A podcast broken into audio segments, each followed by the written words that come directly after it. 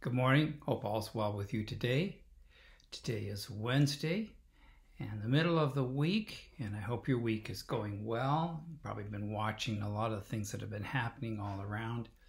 Uh, so we're delighted you could join us this morning. If you're watching us in the morning, sometimes people are watching in the evening. That's fine. Glad that you could be with us. Um, and please find the other things and encourage others to join us. We're delighted to have them come and just share just a few thoughts this morning. Are you a patient person? Well, our patience is being tried right now. We have a cooktop stove, um, and we have had the re- we're having the repairmen come out here this morning, and it will be their fifth visit, and they they've replaced parts, they've done all kinds of things. It's still not working right and this is a replacement stove I've already put in. Um, fortunately, it was a high-end one, so it was very expensive, um, and it's still under its one-year warranty. The other one that went belly up that we had to have them come out and look at, it was just outside of its warranty of one year. So now we are faced with this again, and it's trying my patience, trying my patience and I'm trying to, and it is tough. Not only dealing with the computer online when you're trying to set up an appointment, or you get caught in those endless loops, and you just want to scream into the uh, scream into the phone and tell that computer, "Can you please put on a human?" Well, anyway, uh, in 1 Corinthians 11, there is where Paul admonishes us and he said, I'm praying for you. And one of the things that Paul said in 1 Corinthians 1 was in verse 11, he said, I'm praying, being strengthened by all power, that his glorious might might be, may have great endurance and patience in us. Great endurance and patience. It's hard times to be patient. Well, the story goes years ago, there was a young man who wanted to go to India as a missionary. And so he was applying and in New London at the London Missionary Society. And he got word from Mr. Wilkes, who was going to interview him. And so he, Mr. Wilkes uh, said to him, uh, I'd like to see you tomorrow morning for an interview at 6 a.m., 6 o'clock in the morning. Oh, okay. Well, the man, young man lives some miles away, so he quickly got up real early in the morning, and sure, right at six o'clock, he knocked on the door, and he went in to see them. Well, he was ushered into a, into the waiting room, receiving room of the house, and he sat and he waited and he waited and waited.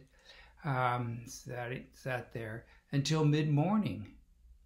And finally, Mr. Wilkes came in and said, Thank you very much. Didn't say apologize for anything. He just came in and he said, sat down and he said, uh, Young man, do you want to be a missionary?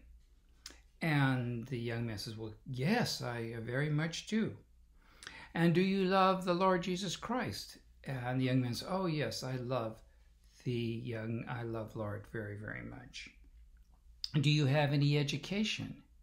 And the young man says, Well, yes, I have some. I have some education to do that. He said, Well, uh, let me see. Can you spell the word cat? And the young man kind of took back and, well, yeah. And finally said, C A T, cat. Oh, very good, very good. And can you spell the word dog? And the young man, all right, D O G, dog.